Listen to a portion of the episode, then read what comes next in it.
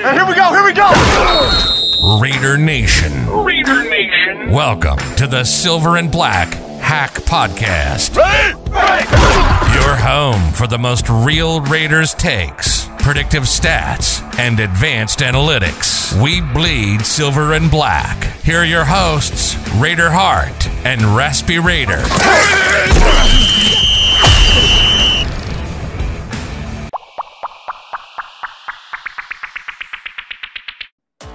What's up, Raider Nation?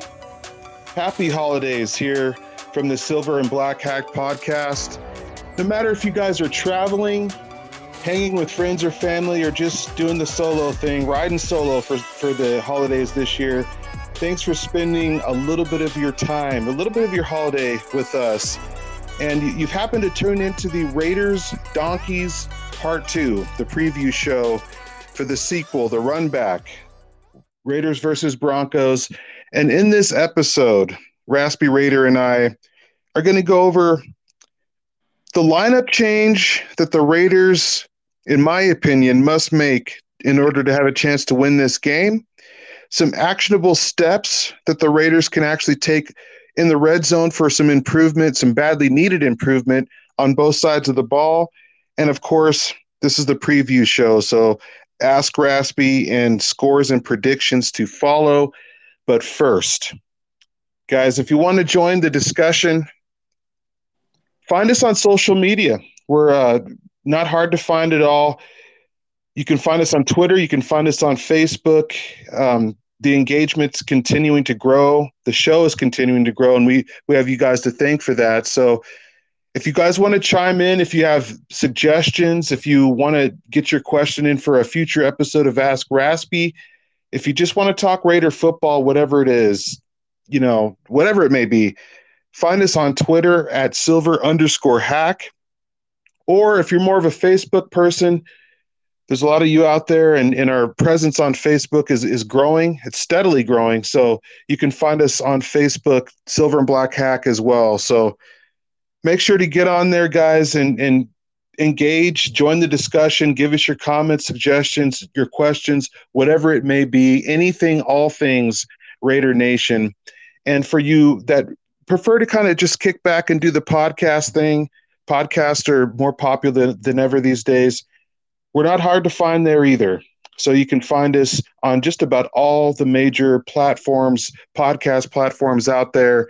I'm talking Spotify, I'm talking iTunes. I'm talking Stitcher, um, Apple Pods, all the major ones, guys. So there's really no excuse not to find us out there and uh, spread the word this holiday season. Uh, you know, as you guys are gathered around with friends and family, I know a lot of Raider fans have more Raider fans in their circle and their friends and family. So spread the word. Perfect time to slip them a line as you're watching the Bronco game. Oh, by the way, guys if you want the best wrap show to, to go over everything that happened in the game, all the best Raider content, make sure to tell them it's the Silver and Black Hack podcast. So like, share, and subscribe, and help us spread the word this holiday season. And speaking of the Silver and Black Hack show, it's time to bring in my co-host here, Mr. Raspy Raider, and Raspy. Uh, happy holidays, Merry Christmas, and and everything to you and your family. And what's your your uh, first gut instinct tell you about this tough divisional game against the hated donkeys? Well, what's up, Hart? What's up, Nation, man?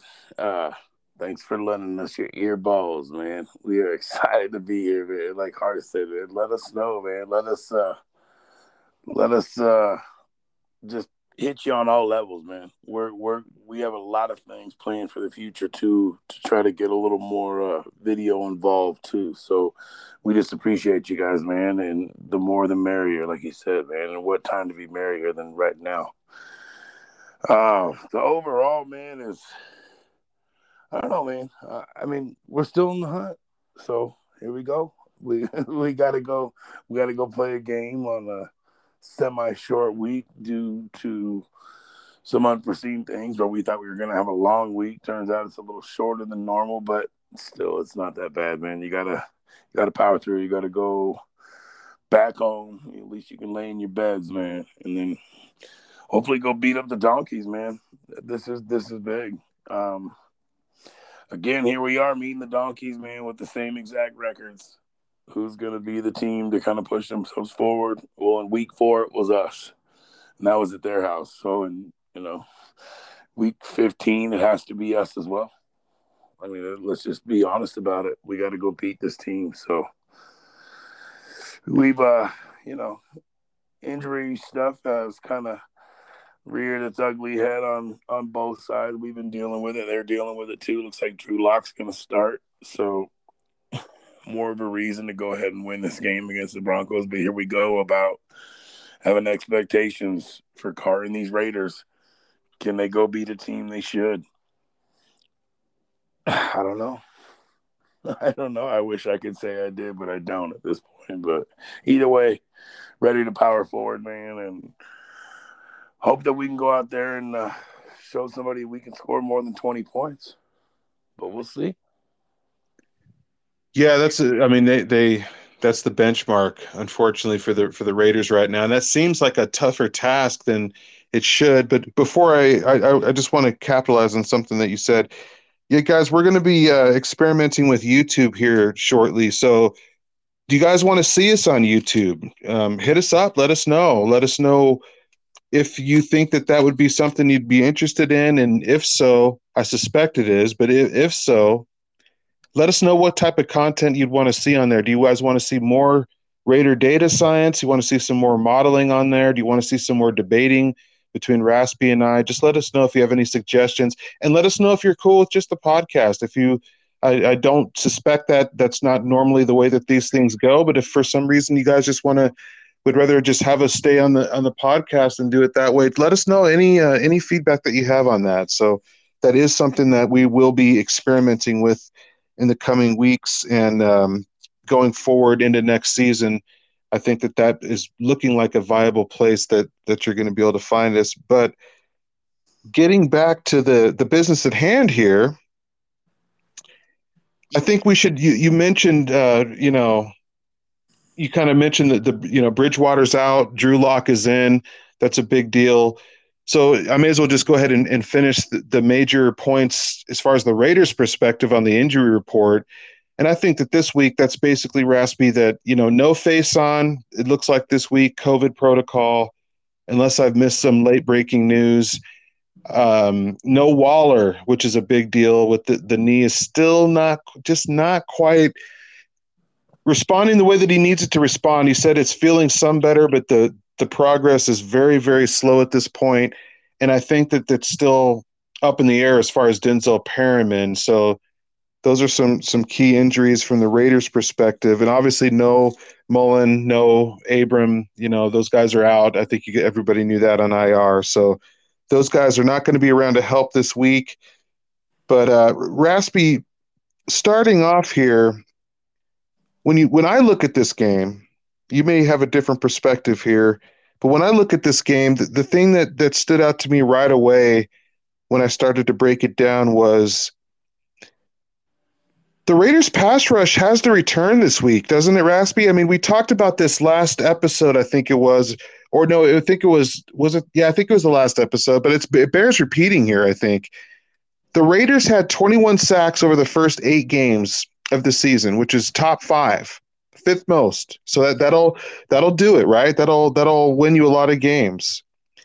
But over the last six games, They've only tallied eight sacks over that that span, which is the fi- the fourth fewest over that stretch. So it's kind of one of those situations for me, Raspy. Will the real Raiders pass rush please stand up? Well, yeah, man. And two of those were Malcolm Koonce in two different games and about a culmination of 14 snaps. So right. you guys should be ashamed of yourselves for not letting this man play. We talked about that already but yeah, and I mean, and and I agree with you absolutely. We have to get off, man. I mean, we talked about this. I mean, Max, like I said, big ups, man, for making the Pro Bowl. That's great, man. How many guys you see making the Pro Bowl getting five, six sacks? That's crazy, man. I know his pressures are there, and I get it, but you have to get home and you have to finish. You know, and I I also get that that's hard to do in this league, and I, I couldn't do it. But I'm sorry, I'm not making what Max is making, and I'm not gonna make what Max is gonna make. So it's not hate, it's just facts, it's just reality. But what I look at this game and what stresses me out the most is, you know, this run game from the Broncos, man. Javonta Freeman and Melvin Gordon can flat out run all over you.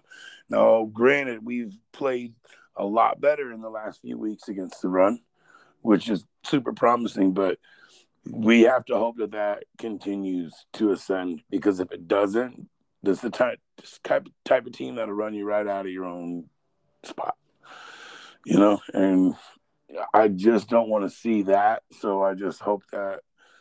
And so is Perryman. I was kind of looking. I was thinking that he's questionable. What are they leaning more towards him playing, or is he out again? What What are we talking, Hart? I really don't know. The last time that I looked at that, it was up in the air. So they really didn't have a definitive status on him and you know questionable we all know that there's different there's different levels of questionable right there's questionable where it's like yeah it's questionable but and short of a miracle he's not going to play or then there's questionable that right. The, exact opposite yes unless his leg falls completely off there's no way he's missing this game kind of thing i don't know where he's at but i mean just based off the fact that he's missed the last couple games has to be a little bit concerning right Agreed, man. And I just I feel like this is one of those games where he would be a huge help. You know, we're gonna need to be able to stop the run. I mean, it's Javonta Freeman is literally one of the most outstanding young rookies in this game, let alone running backs. I mean, he has flat out been impressive. Better than Jacobs this year.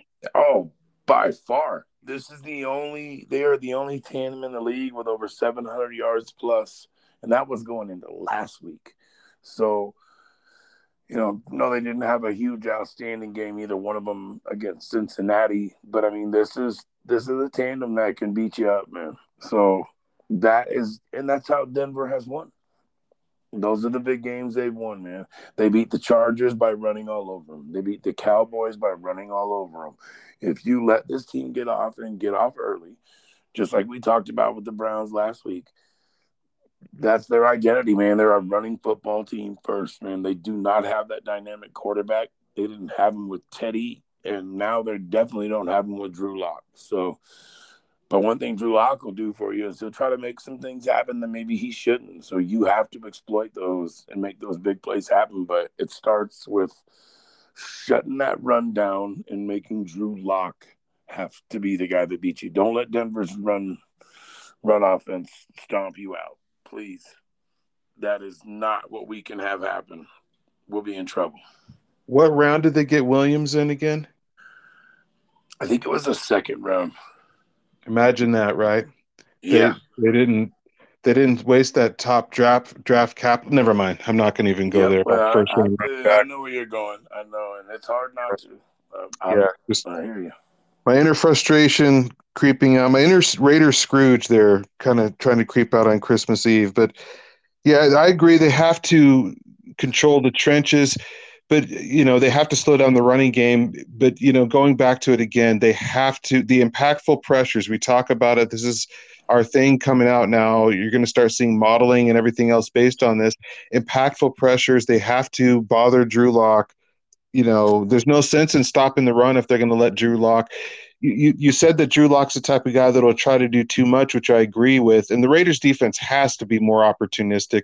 That's been a major part of their downslide the last back half of the season has been they started off not exactly, you know, the 2002 Buccaneers as, as far as turning the football over or anything like that, but they started off as, you know, turning the football over at a at a for the Raiders defense at a very respectable clip. And uh, there was times early in the season, Raspy, where they were getting turnovers on demand at that point, you know, and and especially in the first quarter of the season. I don't know what's happened there, but they've become very unopportunistic.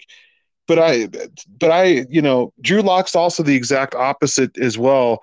Where if you if you give him if you let him start feeling good because he's got all sorts of time in the pocket and he makes a few big time throws early in the game, he can get hot and and and especially if the Raiders aren't going to score a lot of points and Drew Lock isn't going to be forced to win a shootout, he can put 21, 22, 24 points on the game at times if you let him get comfortable. So, you know, I look at the Raiders or the Broncos, they're 24th in sack percentage allowed, Raspy. So there's really no excuse for the Raiders pass rush to not have a positive impact in this matchup. They better have a positive impact on every matchup going forward to finish this season. This is where this is where these guys make their money. So agreed on every front. You know, also look at this matchup and you talk about the Raiders needing to slow down Williams for the Broncos.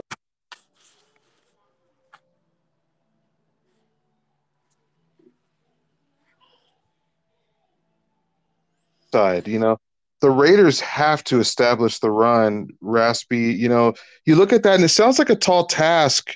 You know, Broncos defense. It sounds like a tall task, especially with the struggles the Raiders 31st in rushing EPA and just the, the eye the eye uh, test with Jacobs.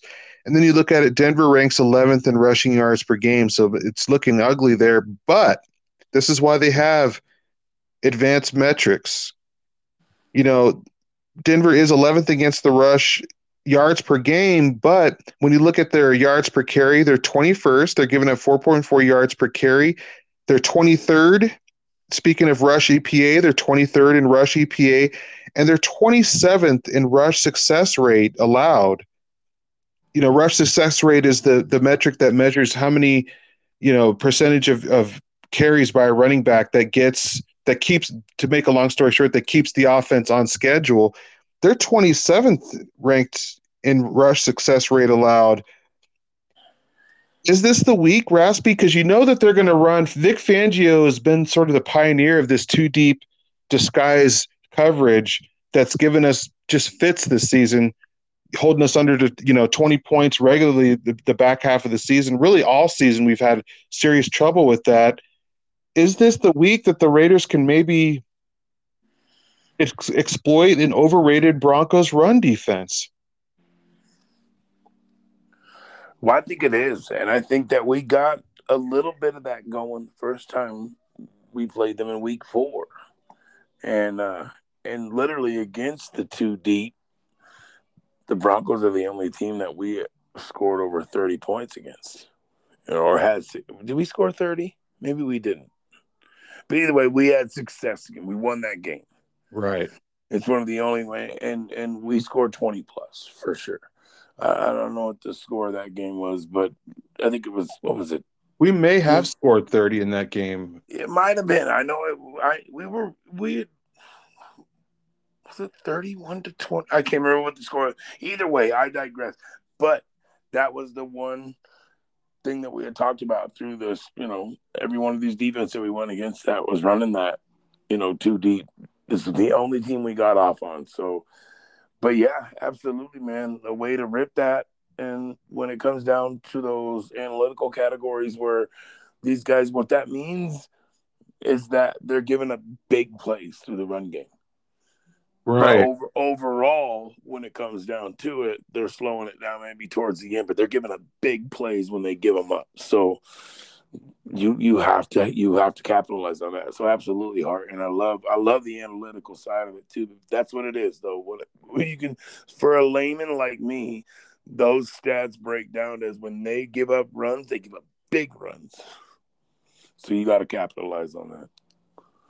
Well, then this this kind of feeds into what I was teasing at the open in the the intro there, but the change that I the lineup change that I think has to happen. It's not quarterback it's not quarterback this week, uh, as much as some of you guys want it to be. But I think that this is the week that Barber has got to at least be a 50 50 share, if not take a little bit of the lead there.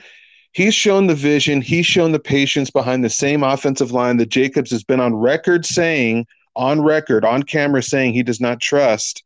Well, Barber doesn't seem to have those same issues. And if there's going to be three to five explosive runs that Denver is going to be prepared to allow in this game, Barber to me is the guy that's going to be there to exploit it. He's not a home run hitter. Neither is Jacobs, though. And you know, when you look at the the side by side comparison this season, Barber seems to be the more natural, the more patient runner, and Jacobs has barely even given you. I mean, he's. I remember saying earlier in the year, you know, he hadn't really given us how many. He's like forty. He ranks in the forty somewhere in terms of giving you twenty plus yard runs since twenty nineteen. So just another reason why, for my money, Raspy, this week it's time. It's time to make an aggressive move. It's time to go against the grain and give Barber at least a 50 50 split, right or wrong. Right. Absolutely right. You saw last week, man. When he said you you threw the numbers out there too. He averaged like six point four carry, man. And, you know, and Jacobs is out there averaging 3.3, 3.4. Let's let's get realistic, man. He does look like he has more fluidity out there. It looks easier. It seems like when number 31's out there shucking and jiving and juking around, it just looks better. So man, I know that's not what you wanted, not what you intended for, and I get it that he's a first round pick, but you cannot sit, you cannot die on that mountain saying he's a first round pick, so he has to get the bulk of the time. If he's not, it's the NFL and it stands for not for long. If you're not producing, man, so I don't care because I put my money into this team too.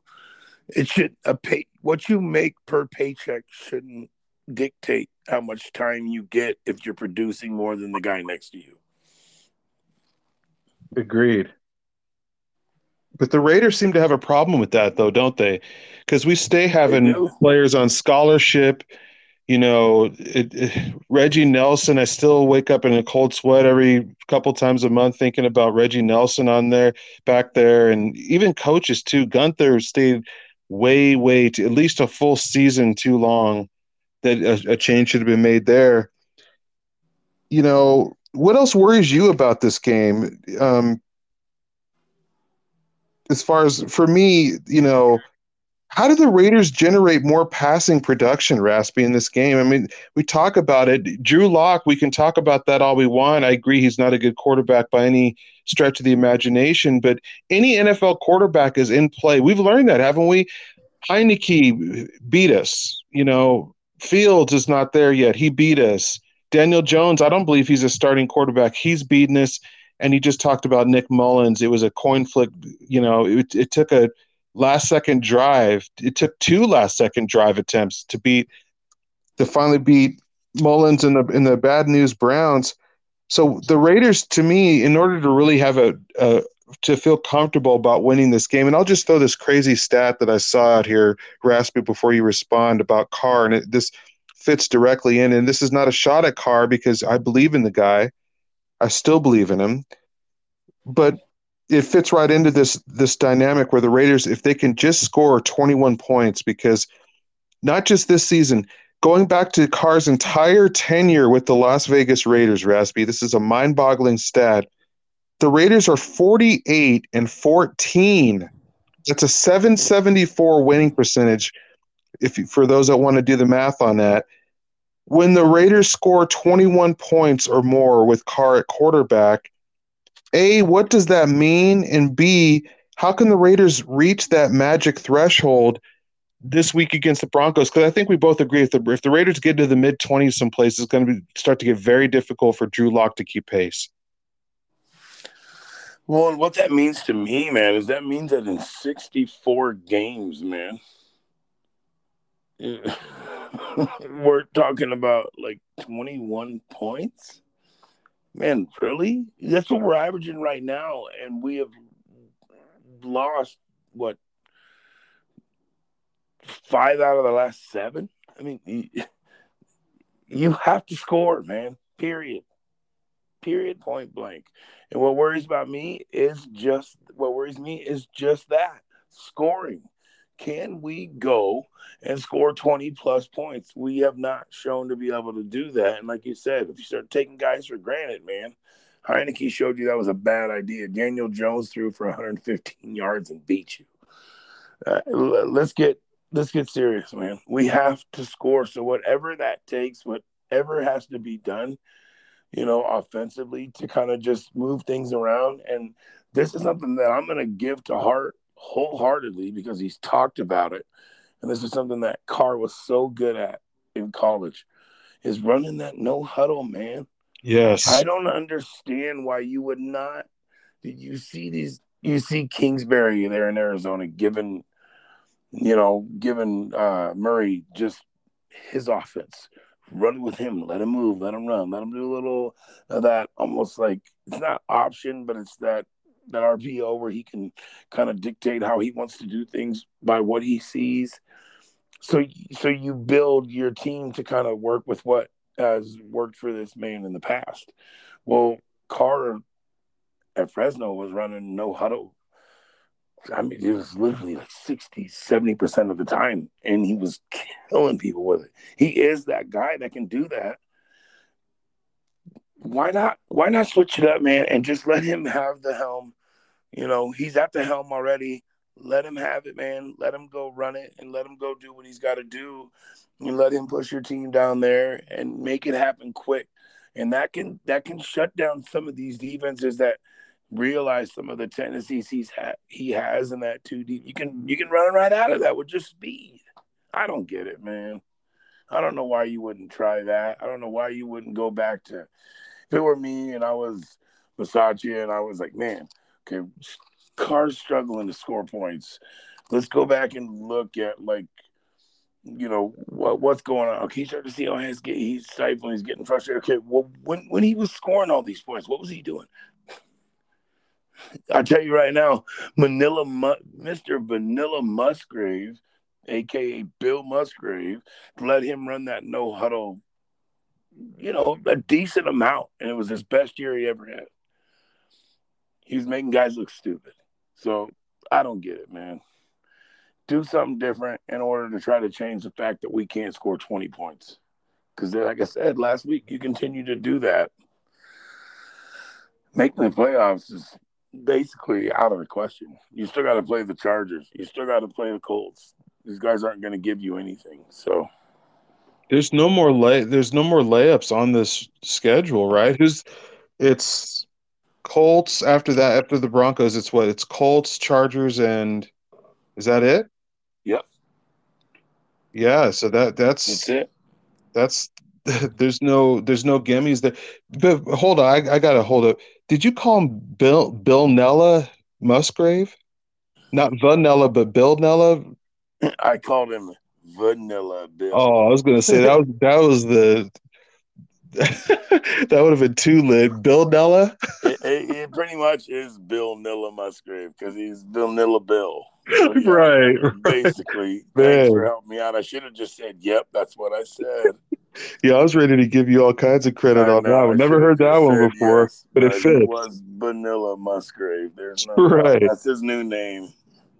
I like that a lot. But you bring up a good point because, look, the the the Carr debate just it's ripping Raider Nation apart. I'm I'm tired of it personally. You see it, it every single day. I can't even barely go on Raider Twitter. I used to have fun in, engaging with Raider fans with about real Raider topics. Now it's just this weird thing where both sides have to be obsessed with convincing the other one that their side is that their opinion is wrong.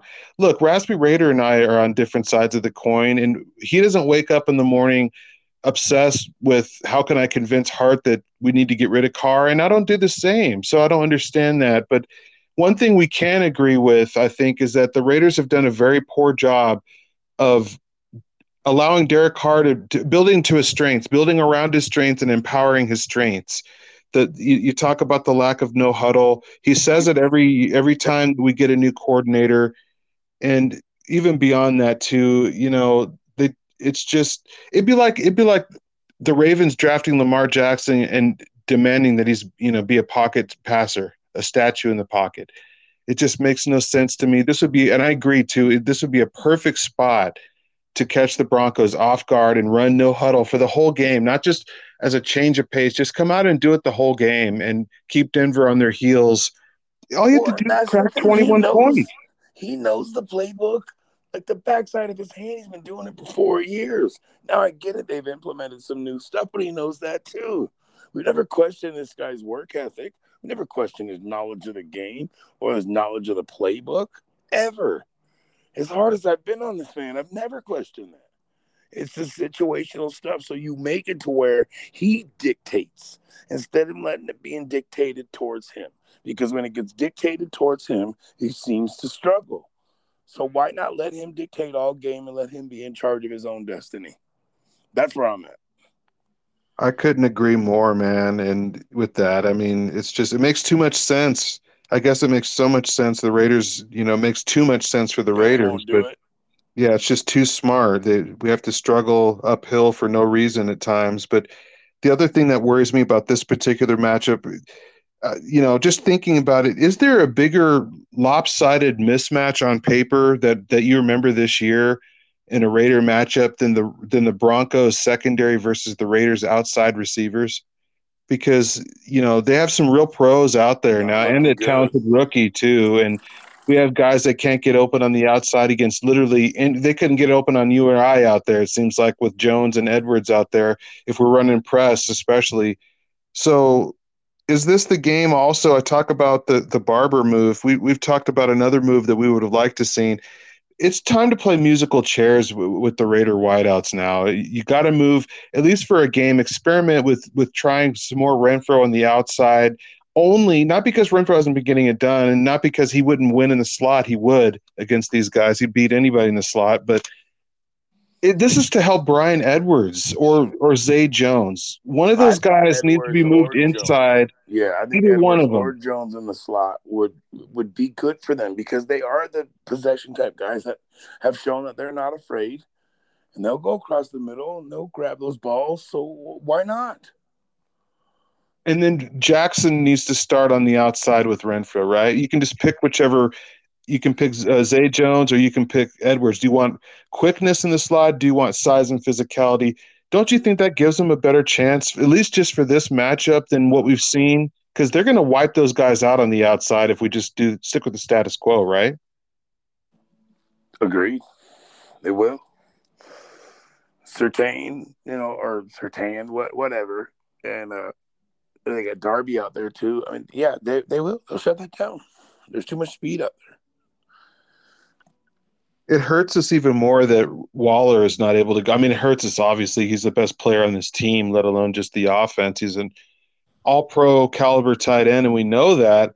But this matchup, it hurts us even more because one of those guys would have been drawn in to, to try to deal with him, Right. pretty sure. And now they don't have to do that. Now they don't have that that worry. So they're not going to do that for Foster Moreau. They're, I think they're pretty confident that Simmons and company can handle him from the safety position. So that's a troubling um, that's a troubling matchup. I think that DeSean Jackson's speed outside. It was Ruggs in that first matchup. I'd, as much as I hate to keep bringing him up, especially on the holidays, a, a bummer on the holidays, but his speed was huge in cracking that shell, that that Denver safety corner uh, shell that they have back there. And wouldn't you think that isn't that what's your, I'll just I'll just say this. I'll ask you this rather. Why haven't they been more committed to DeSean Jackson out there to re- replace that speed threat?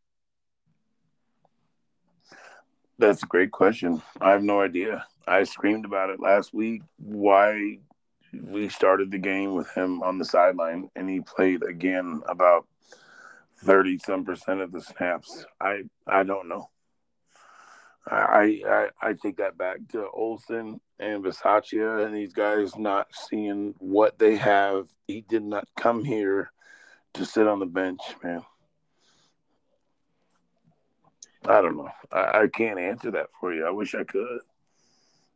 It's just you would think, you know, the excuse would be something you would imagine about the playbook, but isn't that why they got him? Is because of the familiarity with the playbook, you know. Dude, it's like a plug and play thing, man.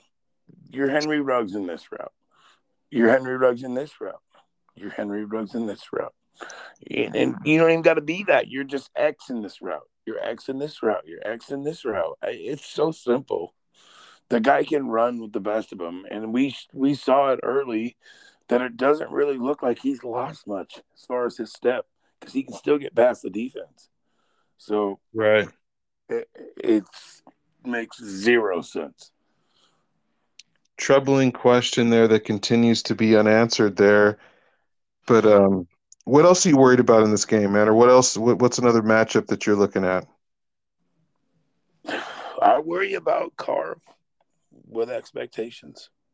Something you hit on, you know, weeks back with expectations. This is a game we should win, man. We should not lose this game.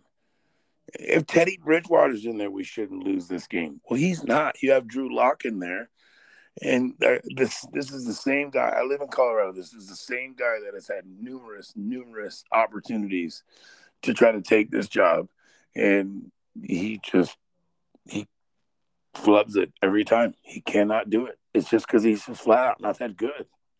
Now, like Hart said, dude, a, a quarterback that's not that good can make you look stupid if you can't put pressure on him. I mean, if he can just do whatever he wants, he can make you look not very good. But this quarterback is just flat out not very good. So I worry about the expectations of being like this is not one of those games where we should just flat out go there, you know, or not go there. They come here, we beat them. And another thing, I guess, what worries me is we have not established any kind of home field. No. no. And and that's that's a problem, man. You're gonna go to Vegas with this. Is what we're bringing to Vegas. Some weak ass home field advantage where we can't win games against teams we should pound out at home. Man, come on, man. That home field advantage has to count for something. And until you let that be a factor, it's going to keep rearing its ugly head. So, those Playing are two of my uh, big concerns. I share those concerns. I mean, we're we're playing some of our worst football at home, and that's been something that the Raiders have done in recent years you know, not to bring up another bad memory, but we're the team that lost the last game at the O to a, a, very, very bad, unbeatable Jacksonville Jaguar team. And that wasn't the only example that I can think of. We just, you know, we just have not been playing. Even last year, we lost more games. I, would, I was expecting us, you know, new stadium. They should just, I know the fans weren't there yet, but I just figured just having their own new, brand new state of the art facility that they'd come out, new city, new energy, that they just would be uh, very difficult to beat there, even without fans. That wasn't necessarily the case. It was the case early, but that faded with the Raiders as the season went on. And again this year, in fact, Rich Rich Bisaccia, I have that in my notes too. Rich Bisaccia even said it's time for the Raiders to man up and play better ball at home. Why, I'll throw it right back to you again. Why do you think? I know it's a little early for Ask Raspy, but why do you think the Raiders have played so flat and uninspired at Vegas, not just this season, but even last year too, at times. Preparation, man, self awareness, I guess, something we've talked about before. This team seems like they think they're so good that there's no way a team could come into their house and beat them. It didn't matter if they were, you know, two and eight or if they were eight and two. This team seems to have the same lackluster preparation and performance each and every given time. We look unprepared. I put that on coaching, man. I mean, how can you be unprepared at home? It, it and it's just happening so much. And we play. Even remember last year, you know, we some of the biggest eggs that we laid were the Colts coming in and laying a big one on us, a big number on us at home. Brady and the Bucs coming in, embarrassing us at home. Josh Allen and the Bill. And the Dolphins came in and took us to overtime at home. I mean, and beat us. Come on, yeah. man. And then they took us to overtime at home this year too. Right. Jacoby on, man. I mean, right. really, dude? Yeah, you. That's another. Jacoby Brissett took us to the wire too, so we definitely can't. I almost forgot about that. We definitely yeah. cannot overlook Drew Lock as, as bad as he is. Brissett's not a starter either. Mullens is not a starter Mullens either. just about beat us last week, man. If it wasn't for our defense stepping up and giving Carr another shot, it was over. A, we lose to a third string quarterback, man. And I know that wasn't at home, but we lose to a third string quarterback. I mean, let's get real. If you can't beat second and third string quarterbacks, home or away, you're not there. No, you're, even not. close. You're not. I mean, you know, Justin Fields comes into Vegas and beats us there. So, you know, last year he was very good quarterbacks coming in, so maybe you could excuse it a little bit. But this year it's been some borderline, not even starters that have come in and given us a lot of problem. Heinicke, Heinicke, you know, he's not the long term answer there, and he comes in there with playoffs and everything else on the line and beats us there.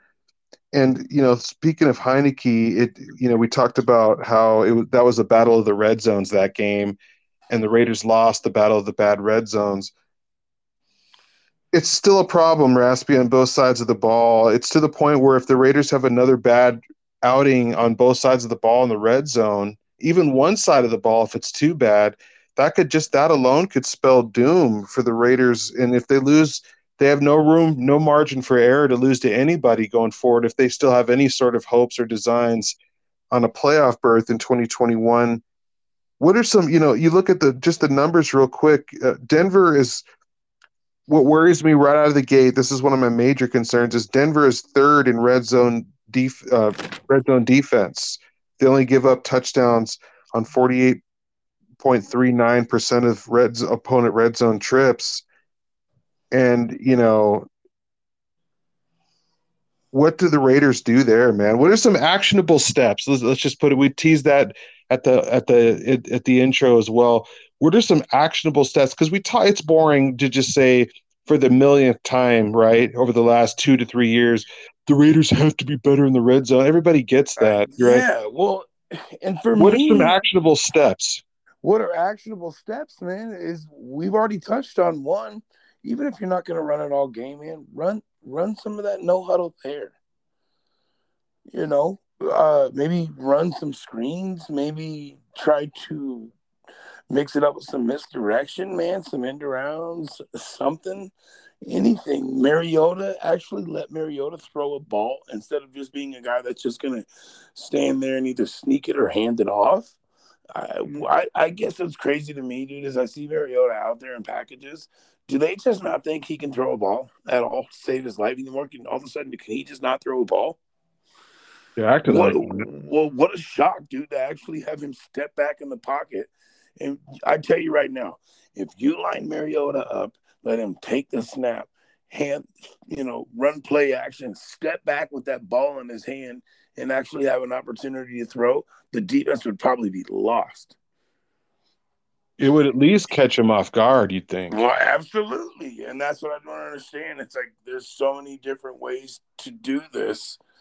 And it's with misdirection and with some creativity, man. And we don't seem to show any of that. So I feel like I'm beating a dead horse then too, because you can say, Oh yeah, they need to be better in the red zone. Well, there's ways to get better in the red zone, and they don't even try to attempt to do any of them. I'm so sick and tired of this the same old rigmarole when it comes to these guys, man, where they don't do anything to change what just seems to be the biggest issue we have, man. Red zone is a problem. I don't know how. What do they do all week? What do they do from Monday through Friday? Talk about how you know we need to score points. No, your red zone is an issue, man. Getting getting yardage, moving the ball hasn't seemed to be a problem. Scoring touchdowns is. Work on that. It's almost like because we can't say I was going to say Musgrave, but Gruden had this. It was just as bad under Gruden. In fact, it started under Gruden. This inability to score when you get in the red zone. It's almost like they just come into every season with you know 50 plays. Let's say I know it's more than that in the NFL, but let's just say 50 plays. Okay, this is this is our red zone package for 2021. These 50 plays, and they practice them in the camp and everything else. And then when they run them in the regular season, when they don't work, it's almost just like it's like, well, those are our 50 red zone plays. If they didn't work, they're, they're not working. I don't know. Keep Just- running them back. Just keep it. What are you going to do? These are our 50 red zone plays, right? So th- this is all. This is. There's no looking at at like at you're new locked in, concepts. like you're locking, like you're locked into having to stick with those. You can look into That's new what concepts and new ideas any day of the week, man. You can change shit any day of the week. doesn't it doesn't it seem like that though? It does. You, it Absolutely, it does. How could it not, man? This this thing is just it will not go away. Well, and it's not going to this week, especially with Denver's a good red zone defense. We couldn't even score on, you know, some very, very bad red zone defenses were were, you know, basically shutting us out of the end zone. And Denver's the real deal, and the advanced metrics back it up too. In fact, they're number they're they're number three in touchdown um, percentage allowed their defense, but they're number one in touchdowns per game allowed at only one point one touchdowns allowed average in the red zone per game. So when they do get scored on, a lot of times it's out from outside of the red zone. It's more explosive plays. And you look on the other end of that, Raspy, and you know, it looks a little better on paper anyway. Denver on offense is 21st in the red zone as far as scoring touchdowns in the red zone on offense at 56.52%. And of course, Vegas somehow, somehow, Raspy, they have Teddy Bridgewater and Drew Lock running around, and they're somehow they rank 21st, Vegas 28th at exactly 50 50 in the red zone. It doesn't even seem like it's 50 50. That's actually a shock to me. It seems like we're below 50%. But what can they do defensively to not be the worst? And when I say that, that Vegas is 28th at 50 50, that's offensively. They're, they're 50 50. Defensively, they're the worst in history at stopping teams. What can the Raiders do to not just allow Drew Lock an automatic touchdown every time that you know he may only get to the red zone one to three times ideally, which you can manage, but you can't have him going say three for three and it's 21 points on red zone trips, right? What what do they what do they do, man? They headhunt and they put somebody extra every time to send at him to get right after him real quick because I'm telling you, this guy, he will not react the right way initially. If you can bring pressure and put it on him, he will crumble. I promise you. So bring pressure. I agree 100%. I actually wrote the same thing down. Um, I just said basically blitz on third down in the red zone. You know, it's right. we don't do that, and we we're not going to say play man again because we've been saying that for like the last five weeks that they need to be playing man more man down there. But I agree, blitz and blitz on third down. You know, come up with some exotic blitzes. You can even zone blitz if you have to stay in zone. Then then zone blitz if you have to. You know what I'm saying? At least you're making a very let's just be you know I don't want to be mean on on Christmas Eve, but let's just call it like what it is. You know, make a dumb quarterback have to make a quick pressure packed decision in the most critical area of the field, right? Yeah, absolutely. Why wouldn't you? Well, there's a lot of things that we can say about that with the Raiders and to go that but um oh boy they and you're right. They again, I think it, it, it bears repeating. They they need to create more turnovers this week, man. They've got to capitalize. They've got to find any kind of way that they can take the ball away from from Drew Lock or from stripping it from one of the running backs, even a muffed punt, whatever it is. I don't care. They need to create a couple turnovers. It's something that's that's tailed off in recent weeks. But wouldn't playing more aggressive you know, wouldn't that play in, in, right into those hands as well? If they're more aggressive on defense, wouldn't that turn up the pressure and cause more turnovers? Absolutely, it would. You have to put it on this guy. If you can make him uncomfortable, man, he will make mistakes. It's just this has been his his trademark, man. There's a reason why he's not the starter there. He had every chance in the world to be the starter there. There's a reason that he's not. It's because under pressure he buckles and you're right. They've given him every chance in the world to win that job. You know, and rightfully so. If you spend a second round pick on a quarterback, it's not a first round pick. You're not that invested, but you want to see a second round pick have success if you could. Those are still premium, you know, picks in the NFL. And he's had some struggles with with pressure. There's no doubt about it. You got any other notes on this on this matchup that really uh, are concerning to you, or or No, man. I mean, it's always concerning. Go win a damn game. Come on, let's go. Go beat a team you should beat, man. Can we have a conversation that ends where we just beat the team we should have beat? it it's it happens too rarely, man. I mean, I, as much as I would like to say, well, we're going to get into our predictions here in a minute. Um, I agree with with everything. You know, it's time to show some urgency. I even agree with Rich Bisaccia.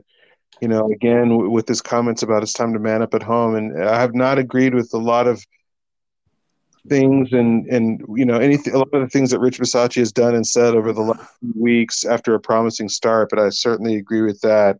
That was one of my notes too, man. Was start to establish something at home. I mean, for crying out loud, man, let's go. you have other teams coming in. They're probably staying out too late on the strip. They're probably coming in and not the best, you know, focused state. And we're still letting these teams come in there and get off on us pretty easily. Just you got to find a way to, to establish some sort of a home field advantage there. You know that that's that's one of the most important things about playing at home. You ready for uh, a few questions here before we give our predictions and get to the holiday season here? Yeah, let's do this, man. Let's get into it. Let's do it. Ask Raspy, guys. Again, the questions they just seem to be getting better, smarter, challenging every week. And there's some fun ones this week as well. I chose a fun question, holiday themed question that was very fitting, I, I thought, this week. But we'll start with Big Corey 21, who wants to know. Oh, this is something that Raspy and I, I don't think we've had a chance to talk about, but I'm sure that he's, uh, sure that he's seen this or heard of this in passing. But Big Corey 21 wants to know what do you guys think about the Gannon Carr controversy?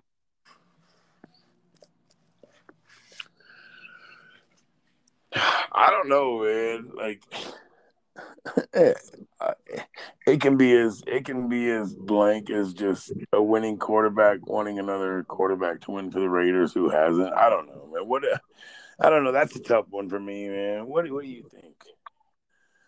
I it really saddens me, man. It, it, it sucks, dude. I hate. I, this is a tough one, Corey. Big Corey, twenty one, man. This is a this is one that's tough for me, dude. It's hard for me to respond to this one because it just breaks my heart, man. Why are Raider fans going after Rich Gannon? If you love Derek Carr, that's great, but to throw arrows at the one quarterback that actually had us in relevance since our dad's generation of Raiders. I mean, let's just be real, man the only stretch of meaningful contending football that this organization has even sniffed over the last 35 years or so has been with Rich Gannon at quarterback. You know, you may not have liked what he said, and you know, it all he said was the most important stat is winning, and and that kind of shows a lot of insecurity. Look, I'm a I'm a Derek Carr fan, and I'm not gonna. I believe in Derek Carr. I don't need to throw arrows at the last Raider MVP quarterback to try to feel better about my position or, or somehow defend Derek Carr or, or, and and and let's just be real, guys. I'm a Carr guy, but for all you you uh, Raider fans that are saying that Derek Carr is better than Rich Gannon, some of y'all are showing your your lack of age and inexperience because there ain't no way that you watch the Raiders run, that run that I watched and come away with that. And you can talk about the weapons all you want. Gannon and, and Tim Brown or Rice and Tim Brown at that point were, you know, old AARP old. people at that old, bro. Like, yeah, AARP, just like Hart said, man. Don't you dare disrespect this man. That's sad, bro. This dude took us to AFC divisions, AFC championships, a Super Bowl. This guy did everything he could, man and the disrespect is just super heavy and it pisses me off. That's why I don't even want to. I don't even want to comment on it because I think it's absolutely blasphemous, man. It's laughable. Really, guys? Come on, man. It's just sad. It's just sad. Are you guys that insecure with your Derek Carr support that you that you feel like you have to jump online? Some of you guys out there, the minute that you, it's like you guys wake up and just scour the internet for any negative comments about Derek Carr, so you can jump in and, and support the guy. I mean, the, the guy doesn't need your help. He doesn't need your support. If you like Derek Carr and you support him like I do, why isn't that enough? I don't understand this whole thing where everybody has to agree with me or else I'm going to have to keep chirping and, and jumping up and jumping in people's mentions every every time that this topic comes up. Look, if Raspy Raider doesn't like chocolate cake and I do, that's the end of it. I don't need him to like chocolate cake. I like it. He if he doesn't, then whatever. It, it's just a weird dynamic. He's not. He's not sending a chocolate cake to me every other week, trying to get me to buy it. You know, he said, "Come on, man. Let Let's get real." Have your point, stick with your point. That's cool, man. No disrespect, do your thing, but it, it has it's gotten like it's gotten to the point where it's like outside of football. This is just flat disrespectful, man. This has nothing to do with football. Because you know, look to football stats and what is written down on paper in the annals of history. This is what it is, man. Rich Gannon gave us four years of just being relevant, whooping you know what in the AFC West, making us relevant, taking us to playoffs, putting us to Super Bowl. Come on, man. What are we talking about? That's just just think about it, man. You know, a lot of you guys are hypocrites too. I hate to say it, nation, but a lot of you are because you're the, the a lot of the same people that are throwing all this these arrows at Rich Gannon because of what he said are the same ones that I was talking about. Once a Raider, always a Raider. And now you guys are going after a Raider great because you support. Like we're at the point now where we're trashing one Raider great to support another Raider great. I've never seen anything like that. I don't think in any other fan base in sports. I don't think I've seen any Golden State Warrior fans dissing on Chris Mullin to prop up Steph Curry. So uh, that's just a really weird dynamic that I'm not sure I understand. But Big Corey, that yeah, that was a, that was the big topic of the last couple of days, and uh, it's a it's a turn that I really didn't want to see. A, you know, a, a plot twist that I really could have done without in the whole Derek Carr debate. Well, maybe maybe through just I'm not saying we're over here going to put out any kind of fires, but guys, what does it matter, man? Gannon did his thing for us when he did his thing. Carr's here now. It's 20 years have passed. What what are we talking about, man? Let's just move forward. You know, there's no point. I mean, are we really going to tear down the last meaningful stretch of Raider football of of it would seem so fitting that we would do that. I mean, to prop up this era, like that's the thing that I don't get. We're tearing down. We're we're we're starting to pull bricks from the last you know, Ra- the great Raider stretch of football, respected Raider stretch of football to prop up this era. And I love Derek Carr, but we're propping up this. We never, we don't even make the playoffs. What are we? Never mind. What are we talking about out here? But you can. The thing is, you can support Derek Carr. I'm living proof of this, guys. You can support Derek Carr and respect Rich Gannon at the same time. Not that hard. Not that hard. Nope. So. Shouldn't be either. Great question, Big Corey twenty one. Big Corey. The the hot button debate over the last couple days. So uh, yeah, we did have to address that as much as it saddens me to do so. Poverty franchise from Facebook wants to know with Waller's knee knee issues seeming to linger, should the Raiders just shut him down until next season? Poverty franchise, man. Are you are you feeling that bad about it? I don't blame you. I can't even hate on you for that. Tough to argue. You're right. Um, yes, yes, simple. If he wasn't ready to go today, you know, today, then yes. And when I mean today, this, you know, a couple games, a couple days before game day. Yes, I, I don't, I don't see the point. Now, now we go win the next two games, and we're going to the last game of the season, you know, and he's ready to go. I'll change my mind. But if well, he's not ready to go this week, then I just don't know how we're gonna without winning and staying in the hunt. If we're in the hunt, then I'd say scratch that and miss me with that. We need him for every bit of what we can get, but only if he's right. I don't want to go and ruin him either. I think he's asking right now if you're if you're the coach or the GM, do you shut Waller down now for the season and just if it's and just not? Well, that's the thing though. If I'm the coach right now, I know where where Waller's progress is as a fan, as a you know analyst of the the show and trying to bring you info. I can't say that. So if if if we're not seeing anything in sight within the next week or two, then you shut him down. Period. I mean, even if say two weeks he was going to be ready to go, yeah, maybe you do. I don't know. That's a tough one because it just depends. If I knew, if I had more information on it, it's a hard one to ask. It's a hard one to answer there, man. Sorry. It's it's a tough one to answer because if man, I didn't think he was going to be out this long. So the fact that he's still out, if he's nowhere near it, and it's you're looking two, three weeks out before he can even, well, then obviously shut him down now. But what if we won the next two games and he was ready to go for the Charger game? well, of course I want him in there. So that's a tough one. That's a tough question. So you're on the fence, though. Yes or yes or no? I'm on the fence. Uh, it's so hard to answer. I don't know where he's at. We have no information.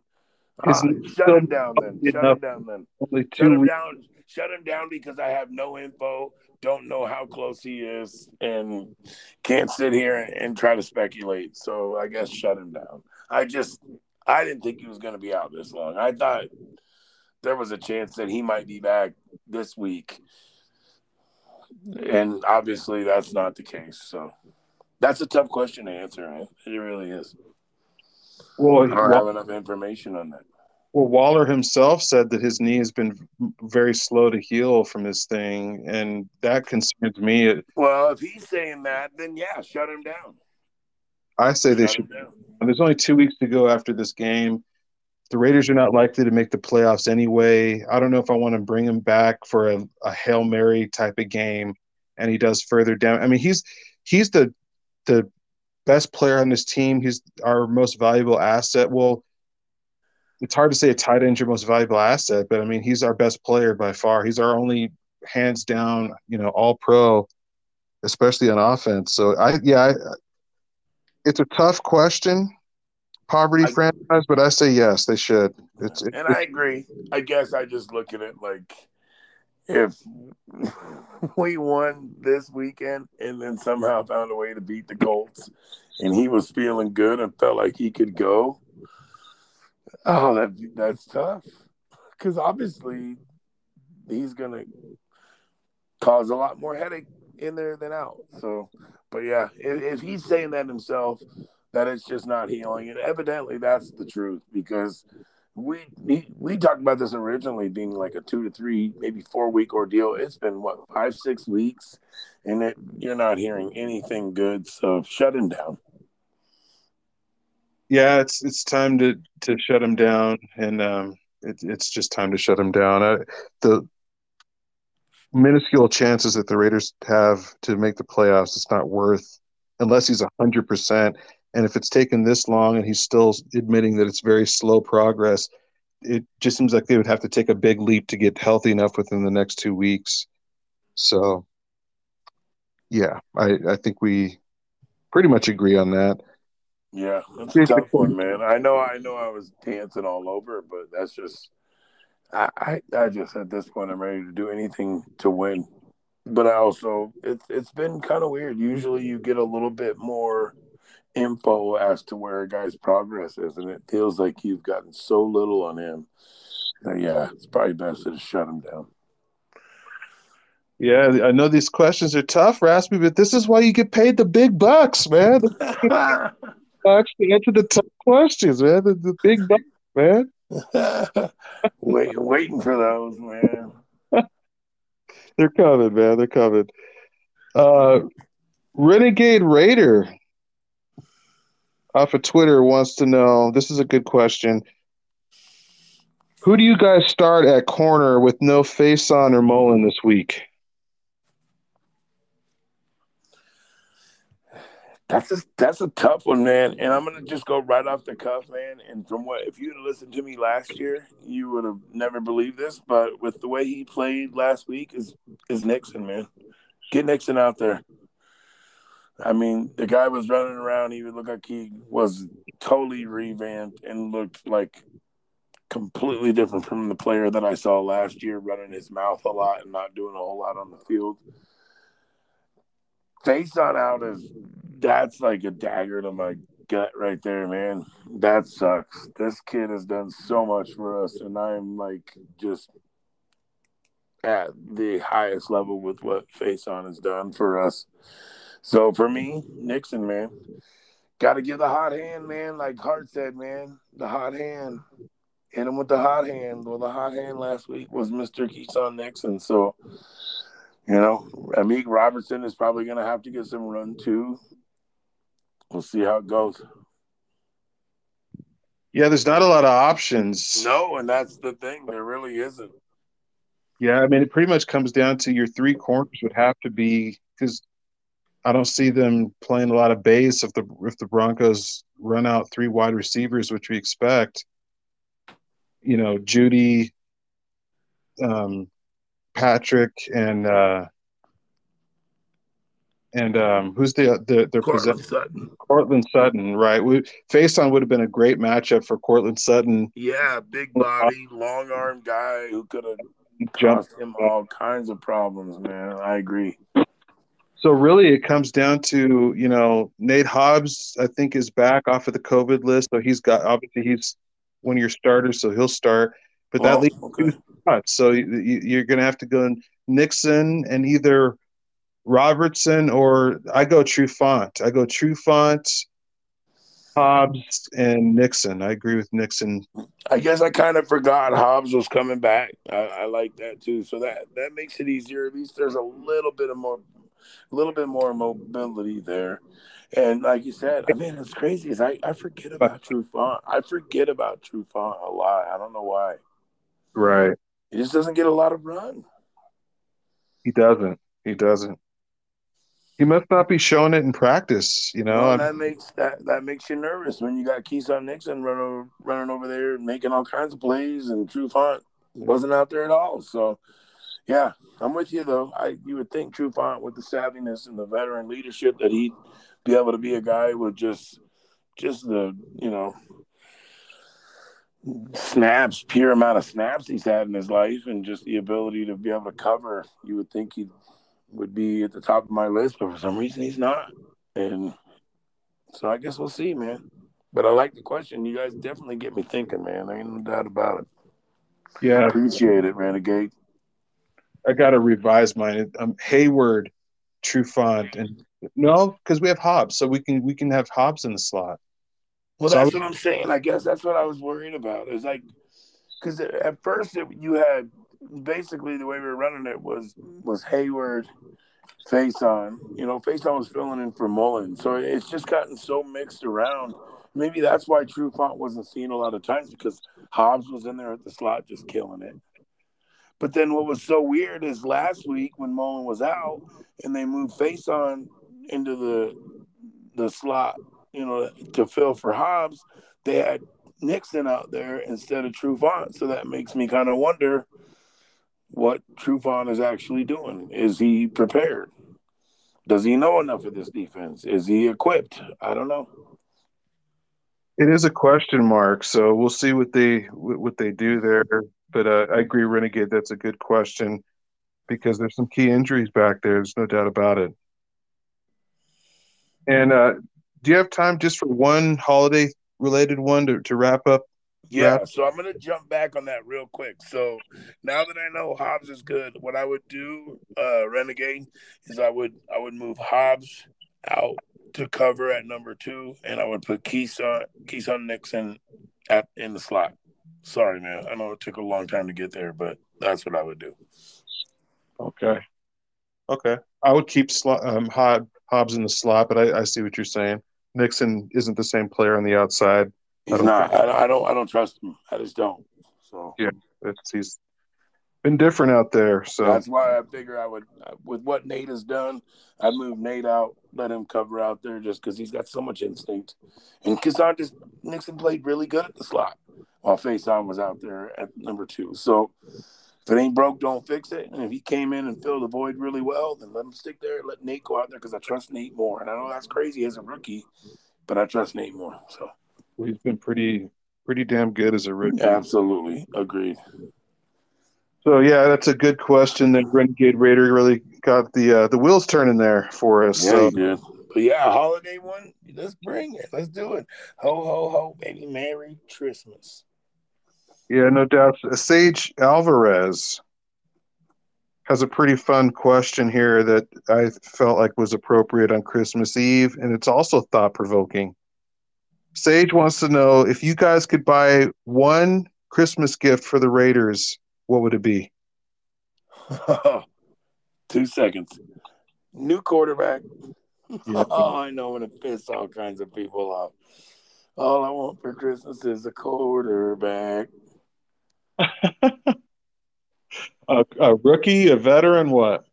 Just a damn quarterback that can come and play some football. Not even. I just. I want somebody new at the helm.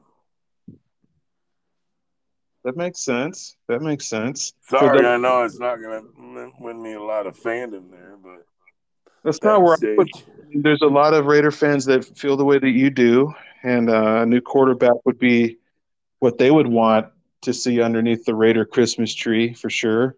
Now, in a perfect world, it would be find a way to go get Aaron Rodgers for the next two years and draft a young quarterback. would that work? Probably not, but that that would be a perfect world for me. I mean, it's Christmas. I mean, this is the Hey, time. man, yeah, I'm asking for Santa to bring me a something. yeah. I mean, shoot for the moon, right? If you're going to get Santa involved,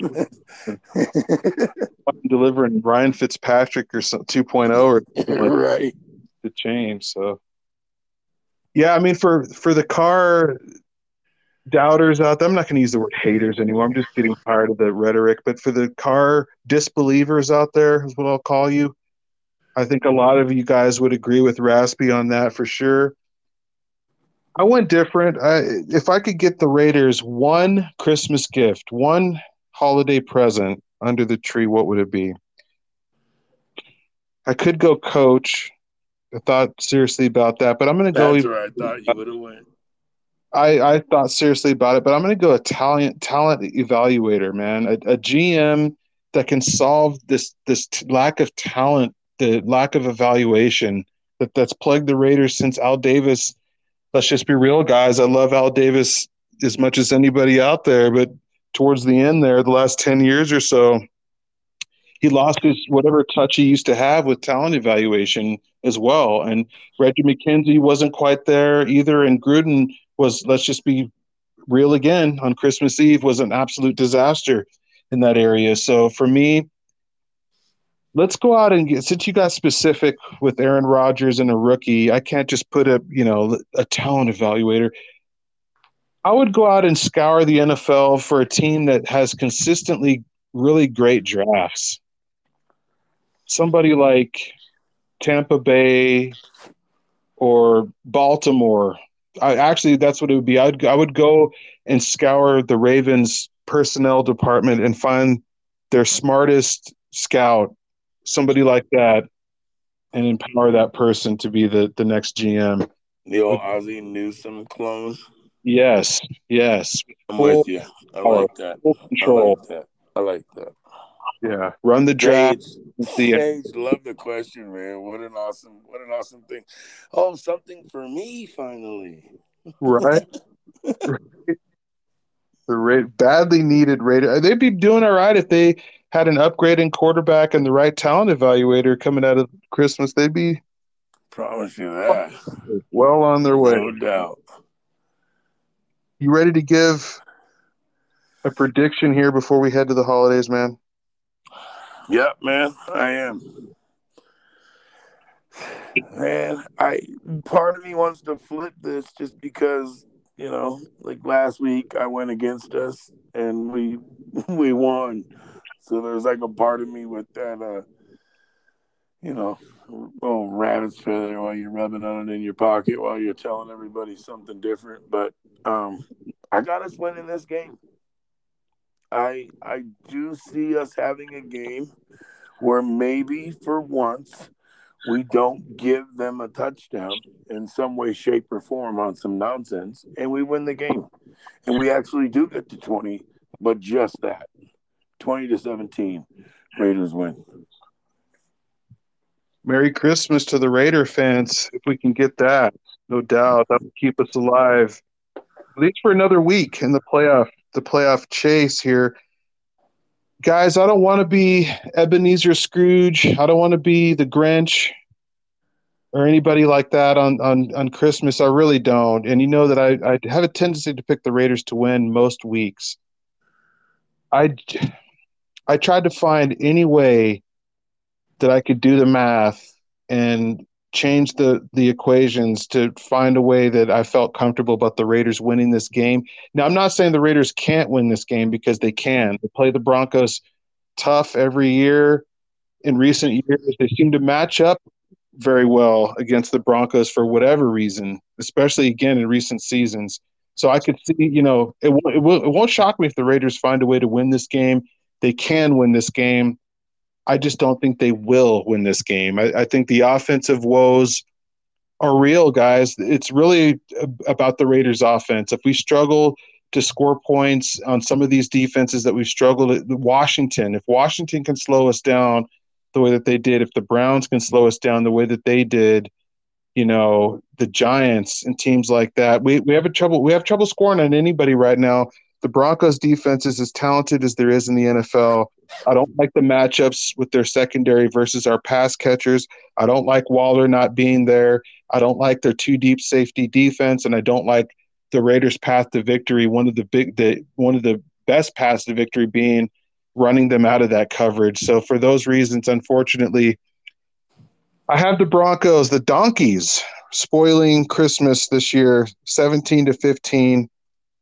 I think the Raiders get bogged down in the red zone again, and I think they settle for too many Rich Bisaccia field goals down there, and I think it bites them in the butt in the end and costs us the playoff playoff chance. So, as much as I would like to be positive on the holidays, guys, I, I have to be. I'm more concerned about being real. I'm more concerned about my integrity with you guys as Raider fans. I have to call out the way that I see it. As painful as an and, and unfortunate as that is at times, and just downright just sickening to do it on Christmas. I, I, have to call it the way I see it. Raiders lose a heartbreaker 17 to 15 in Vegas and set about a lot of potential offseason changes. So, what I got. I think this might be the first time this year where you call an L and I call the dub. I think we've had it vice versa, and we've both called the dub. We've both called L, but I think this is the first time that we both. Uh, no, because the Cowboys we both called an L. Oh, I thought you. Yeah. Okay. Yeah. So I think this might. I think this is the only time this year where I called an L Chiefs? or a dub. What's that? Chiefs, maybe. I picked no, because we no because no because we both called the, us to lose. What about the first time though? I, I don't think you called us to win the first time either. Just to lose, and you picked right. it, or no, not? I wouldn't have picked us to beat the Chiefs. So. either way, That's if we was. lose this game seventeen to fifteen, man, then you pack it up, you pack it in. Because if you can't go score fifteen points or twenty points to try to win a game, you know, and and you literally come out with 15, settling for like Hart said, those Rich Bisaccia field goals, you don't belong in the playoffs because you won't win. So, but uh nonetheless, man, Merry Christmas, Nation. You know, we love y'all, man. We appreciate you guys. Thanks for tuning in. Thanks for always hearing us out, man. And we are just so excited to uh to keep growing, man, and just to keep pushing with you guys. And you guys are why we do it. We love this, man. We breathe this. We sleep this. We eat this, man. So keep backing us. keep telling us how we can be better, man. Hit us up. I love Ask Raspy. I love you guys. You keep us on our toes, man. Thank you to Big Corey 21. You know, thank you to Poverty Franchise, Renegade Raider, and Sage Alvarez for just a cool Christmas question at the end, man. Bottom line, man, it's all fun. This is a game. We love this team. We want us to win. So let's go win in any way we got to do it, man. Let's just keep pushing forward and at least just try to stay relevant, man. And who knows? We've seen crazier things happen, man. At this point, man, I, I just I just want us to go beat the donkeys if we can win one more game, just go knock these guys off, man, because I live here and I got to deal with this crap. So let's go beat up the donkeys, man, and go hand them, a, go hand them an L. And at least if nothing else, we know if we go beat the donkeys on this one, they're out the playoffs. So that'll make me feel a little bit better. Even if we decided to fall flat, at least if I knew we were the catalyst of knocking them out of the playoffs, that'd make me feel a little bit better. But I want us to win. So go win, man. And just like everybody else, I want y'all to win, man. Have fun. Have a Merry Christmas. Eat ham, turkey, whatever you guys eat. Enjoy your family. Enjoy your time with your friends and your loved ones. We're going to do the same. I'm going to hand it over to Hart and let him take us away here as he always does. But uh, yeah, man. Merry Christmas, nation. Let's go get a dub. Peace. Absolutely, guys. Uh, this is a big one. They have to win. To keep any hope alive, for the playoffs this year. Just because I'm not picking us to win surely doesn't mean that I'm not rooting for us to win. I'll be rooting like hell for the for the Raiders to pull this one out and keep hope alive, even if it's for just another week at this point. But again, I echo Raspy's words that uh, we just want again want to miss, uh, wish you guys rather a Merry Christmas out there to everybody in Raider Nation. And uh, again, we appreciate you guys taking a little bit of time out of your your holiday schedule to to spend some time with us and celebrate the holiday season and our love of the Raiders together with us. And we really appreciate you guys. Uh, we're all family here in Raider Nation, and uh, family gets together during the holiday season. So we appreciate that, guys. Be safe out there. Enjoy your uh, however you celebrate. Again, whether you're celebrating with friends and family or just doing it solo or however you get down on the holidays. Just uh, make sure to to enjoy it. Um, milk it for all it's worth, guys. And uh, you know, it's been a rough year again this year, but the holidays is a time to kind of take a time out, reflect, and and appreciate everything that we do have, and and and things to look forward to. Uh, especially a better year for us all.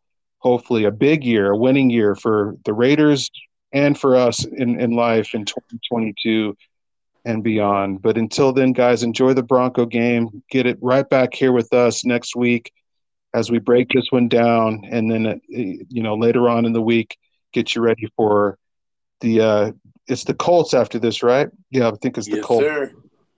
Big games coming up here to end the season. So, from Raspy Raider, this is your host Raider Hart again, wishing you guys all a Merry Christmas and a safe, and wonderful holiday season. And in the words of Al Davis, guys, even on Christmas, especially on Christmas, just win, baby.